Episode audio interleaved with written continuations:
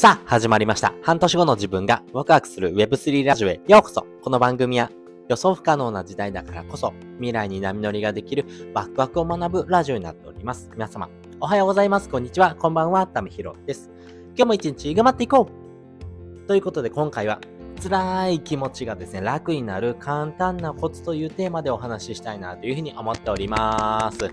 皆さんですね、えー気持ちの乱高下ってやっぱりどうしてもありますよね。もう調子悪いっていう時もですね、結構あると思います。まあ私もですね、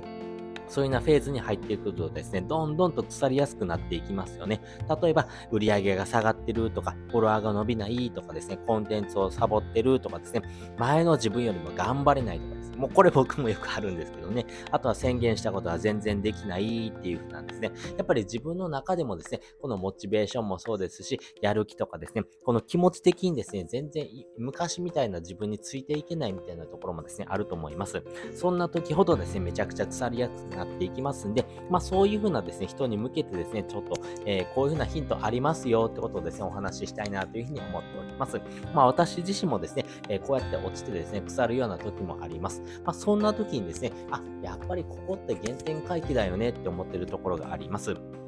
まあ、それはですね、えっ、と、私が結構好きなですね、本読んでるんですけども、その本っていうのはですね、まあ、稲森幸雄さんのですね、心とかですね、生き方っていう本もそうですし、あとはですね、えー仏教徒であります、スマラサーラ長老のですね、本なんかもそうですし、まあ、私が尊敬するですね、出口春明さんの本なんかもですね、共通する部分なんですけども、基本的にですね、この調子が悪い時ってほどはですね、やっぱり他人を祝福する、要は他人にありがとうというふうにですね、えー伝える。やっぱりここがですね、えー非常に大事になってくるというところです。これなぜですね、この他人をですね、え祝福していくのか。なんですけども、やっぱり家族とかにですね、感謝を伝えるとかですね、え会社の同僚とか上司にですね、日頃助かってますよってことを伝えるとかですね、あとはですね、X とかでですね、えー皆さんがですね、何か、えー目標達成したよって言った時にですね、あ、おめでとうって言ってあげれるかどうか、みたいなところもそうですよね。まあそういう風なですね、部分ってですね、めちゃくちゃ大事になってくるんです。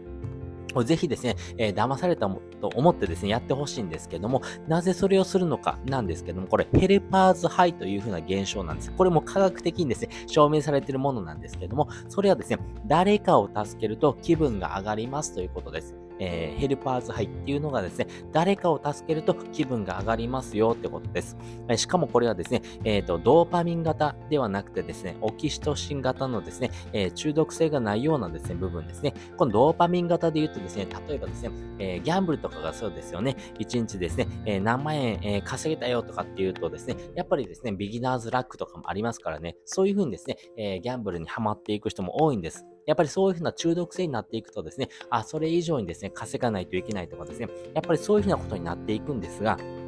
オキシトシン型だとですね、この中毒性がないので、やっぱり自分自身のですね、えー気持ちもそうなんですけども、誰かを助けていくというところがですね、めちゃくちゃ大事になっていきます。なので、この気持ちがぶち上がったりですね、えー乱高下するっていうことではなくてですね、やっぱり、えー自然とですね、え他人に対してですね、え感謝を述べるとかですね、えその、ありがとうってことをちゃんと言えるかどうかみたいなところもですね、めちゃくちゃ大事になっていきます。やっぱりうまくいってないほどですね、え自分がどんどん腐っていくんで、まあ自分なんかコメントしてしてもなとかですね、自分なんかがですね、そういったことを伝えてもなって思うんですが、やっぱりですね、え自分自身がですね、えそういったことをされている側にですね、回ってみてくださいよ。やっぱり言われたら嬉しいじゃないですか。えーありがとうって言われて嫌な気持ちになる人っていないですよね。まあそういったところから言うとですね、やっぱり他人にですね、祝福される、やっぱりそういう風な部分がですね、えーあるとですね、やっぱり自分の気持ちも上がりますよね。ということはですよ、あなた自身が落ちてる時にですね、他人をですね、祝福する、おめでとうとかありがとうとかですね、いつも感謝してますよってことをですね、ちゃんと伝えてあげるってことはですよ、やっぱり自分をですね、回り回ってですね、自分の気持ちを上げてくれる。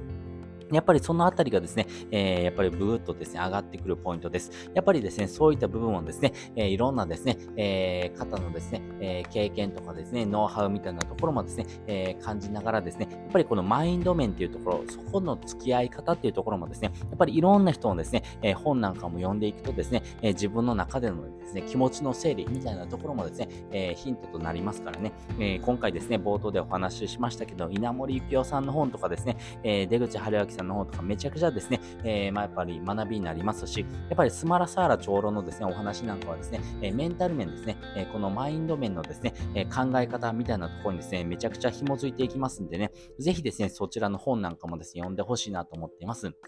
で、本を読むときにですね、今おすすめなのがですね、えー、Amazon Audible というものですね、えー、これ10月ですね、3日まで、10月3日までの間であればですね、えー、2ヶ月無料キャンペーンっていうのをやってます。なので、ぜひぜひですね、この機会にですね、えー、この2ヶ月無料のキャンペーンでですね、えー、ぜひ本をですね、読んでもらう。まあ、要は耳で聞くだけなのでね、えー、本を読むってなかなかですね、今の時代難しいじゃないですか。えー、その時間とですね、その場所とですね、その本を読むってなかなか難しいんですが、ながら聞き、要は何かの作業をしながらでもですね、耳で聞くだけでですね、読書体験ができるっていうことなので、まあそういった部分をですね、使ってもらうことによってですね、自分自身のですね、レベルアップにつながっていきます。日本人はですね、やっぱり成人の中でもですね、1, 1ヶ月に1冊以上読まないみたいな人がですね、え46%いますからね、まあそういったところからですね、考えるとですね、